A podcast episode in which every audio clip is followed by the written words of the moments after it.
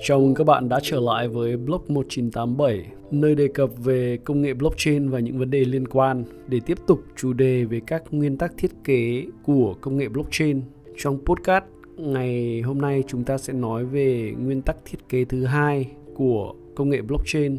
Nguyên tắc được mang tên tính phân quyền. Hệ thống blockchain phân phối quyền lực cho mạng lưới các thành viên đồng cấp có nghĩa là tất cả các thành viên trong hệ thống đều bình đẳng như nhau không có một đối tượng nào được trao nhiều quyền lực hơn. Không có một tổ chức nào có thể đơn phương chấm dứt hoạt động của hệ thống. Nếu như một thành viên vì một lý do nào đó bị cắt đứt khỏi mạng lưới, thì hệ thống blockchain vẫn sẽ tồn tại. Một trong những vấn đề mà blockchain giải quyết đó chính là mặt trái của cơ chế tập quyền. Trong kỷ nguyên đầu tiên của mạng internet, đã xuất hiện những tổ chức khổng lồ với sức ảnh hưởng to lớn. Nhưng mà các cái tổ chức này lại đang dần dần phớt lờ các cái khế ước xã hội uh, như một cái tập tính cố hữu. Các tổ chức quyền lực này sẵn sàng đối xử bất công thô bạo với khách hàng và người dùng của họ. Họ bỏ qua các nguyện vọng của người dùng thực hiện các cái thay đổi trên quy mô lớn mà không có sự đồng thuận của cộng đồng. Thêm vào đó họ đang sở hữu cũng như tận dụng một khối lượng khổng lồ về dữ liệu của người dùng. Thậm chí họ tiết lộ những dữ liệu này với các tổ chức khác mà chưa có sự cho phép của chúng ta các tập đoàn này quá lớn và có quá nhiều quyền lực, vì thế mà họ có thể vi phạm quyền con người, nhưng lại không phải gánh hậu quả. Và đây chính là một trong những nguyên nhân dẫn đến sự ra đời của công nghệ blockchain. Nó nhằm phân phối lại quyền lực, sắp xếp lại trật tự.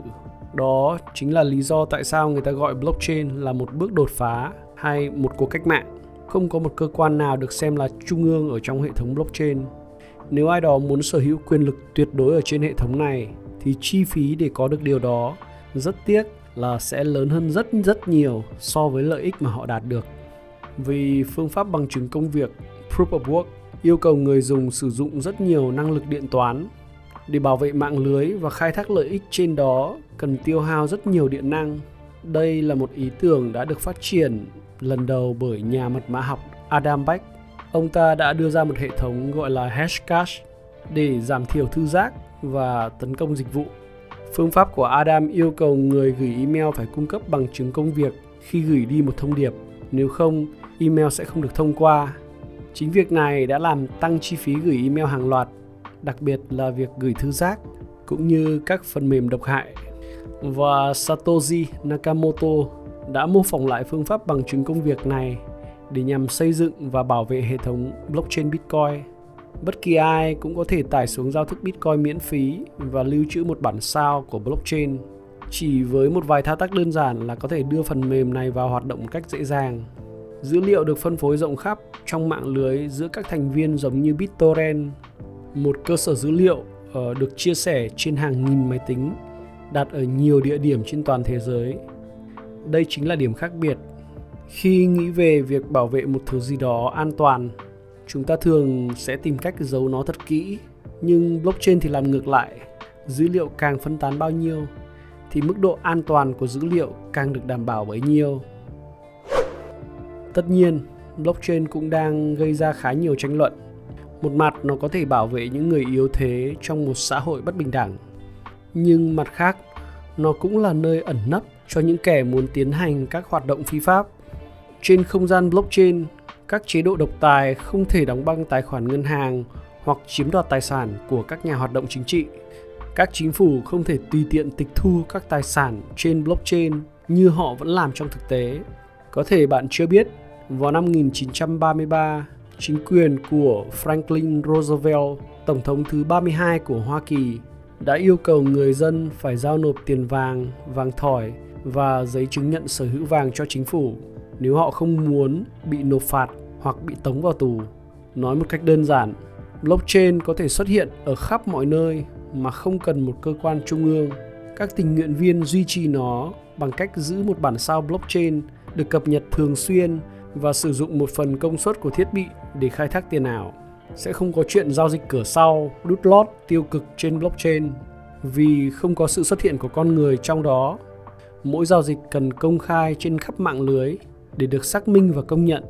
Sẽ không có chuyện dữ liệu được cất giấu trong một máy chủ ở một nơi bí ẩn và chỉ có một vài cá nhân được quyền truy cập vào đó.